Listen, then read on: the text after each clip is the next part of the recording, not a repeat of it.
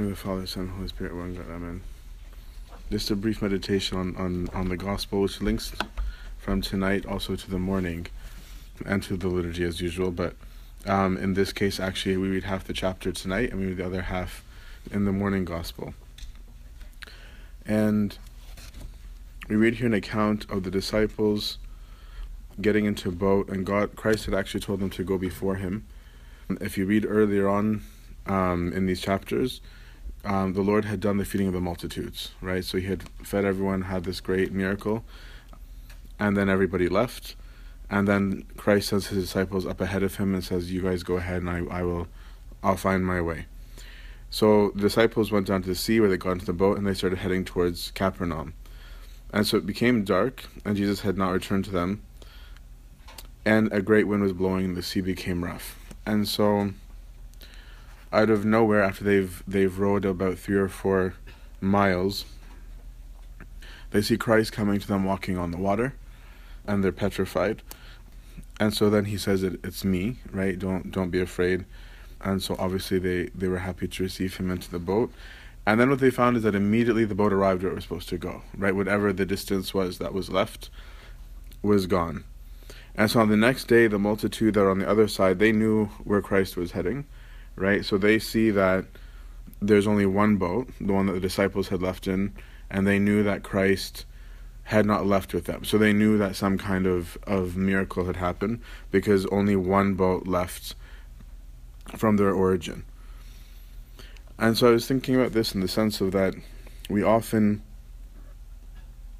have doubt and fear, right, whenever we face obstacles. And our fear comes from us almost not wanting to have any kind of hardship, right, of like this sense of like nothing wrong is supposed to happen. And so it's interesting to see what the reaction is, right? Like for the disciples here, they're anxious, right? And then they're afraid even when they see Christ walking on the water. So even when Christ comes to them in his glory, right, they're initially afraid.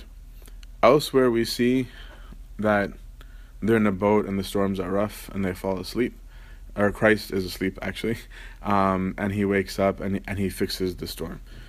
And so it's interesting for us to see how our Lord deals with these things and what it means about our problems, in the sense that he allowed them to happen. Most people would look at their lives today, and we hear this all the time, of saying, why did God even allow me to be in such and such a situation to begin with, right? So there'll be a big question mark of how come he even let me come to this country if I wasn't going to be rich? How come he let me get into this school if I'm going to fail my first year? How come, as though God is actively doing it. And when we look at all of the testimony of Scripture, we look at things like this, God is not ever saying, let things not be natural, right? It's actually very exceptional for him to override nature, right? Like this is the first time we see Christ walking on water.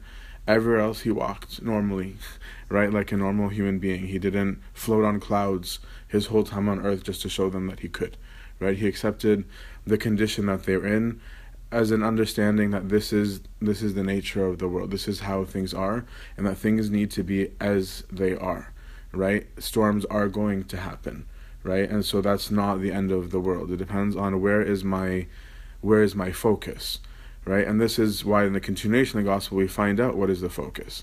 Is our focus on the show, right? Is our focus on saying like, I'm in this because I want stuff, right? As we've talked about many times. Because when he gets at this side of the sea, the people ask him, Rabbi, when did you arrive here? Right? And they're asking very excitedly, and they already know that something special happened. And Christ tells them without any cover up, just straight to their face, you're not asking about me because of me, right? You're asking because you just got fed on the other side of the water, right? And so you want food, right? But he said, and he didn't yell at them, or he said, just don't let that be your focus, right? Focus not on the food that perishes, but for the food which remains in eternal life. Whereas this is the goal, right? The goal is not like whether or not you got there in 5 hours. It's not about whether you passed first year or second year. Like, these aren't the goals, right? These are all means. They're not wrong, right? But they're means towards the goal. So if your focus is on how rich you're going to be or what kind of miracles you have, you're not going to get there. And then they ask him, so then what do we do to do the works of God?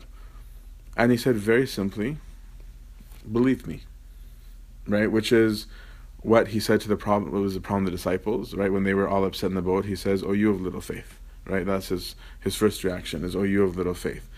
Because he's like, if you know who I am, right? And if you know what the goal is, then nothing matters. Even death won't even matter, right? Because I'm the conqueror of death. Nothing is going to be a problem if your focus is me, because, as we've repeated 5 billion times, because I made you, right? Because you're in my image and likeness, and because the goal is not any of these things.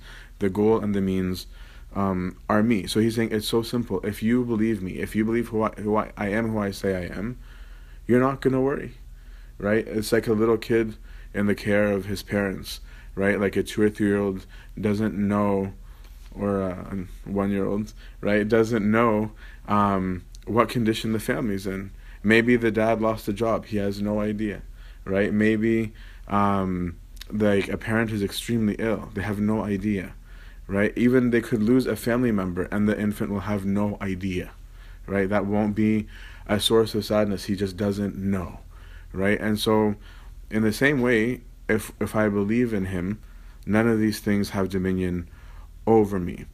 So then they said to him, which is the irony of it all, what then do you do for a sign so that we may see and believe you? It's like, prove it, right? You're asking us to believe you, so prove it. And they just got fed from 5 loaves and 2 fishes, right? He just came walking on the water.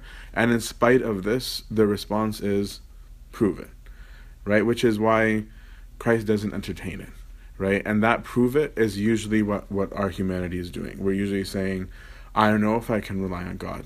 When did he do X, Y, and Z? When was he there for me? When was he?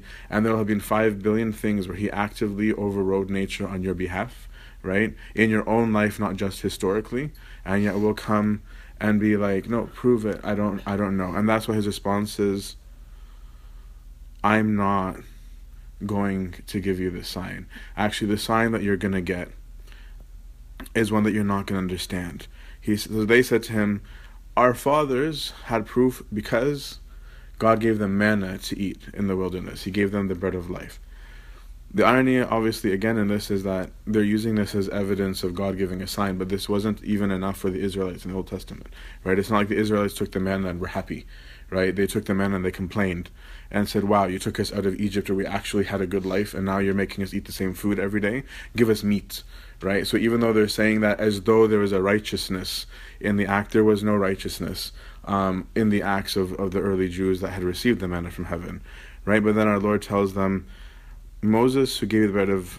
It wasn't Moses who gave you that bread, right? So if you're saying, prove to us who you are as though that's the sign of you, well, no, Moses isn't the one who did it. So that wasn't a proof of Moses, right, being a righteous man. It was God who gave you the manna from heaven, and it's now my Father who's giving you the true bread out of heaven, for the true bread of God is what comes down out of heaven and gives life to the world, which brings it back to his own self again, right, as Eucharist. And this is why the focal point of everything in the Church is on Eucharist, is to bring everything back to Christ. And if all is in Christ, all can be restored. If all is in the self, all will perish. Glory be to God forever. Amen. We want to thank you so much for listening to St. Basil's podcast. We hope that you have gained spiritually from our remarkable speakers, and we appreciate your support towards this podcast. St. Basil American Coptic Orthodox Church is looking to purchase a home, and we would love for you to be a part of our community. We are looking to raise funds towards this novel mission, Orthodoxy in an American Context, within the San Diego area.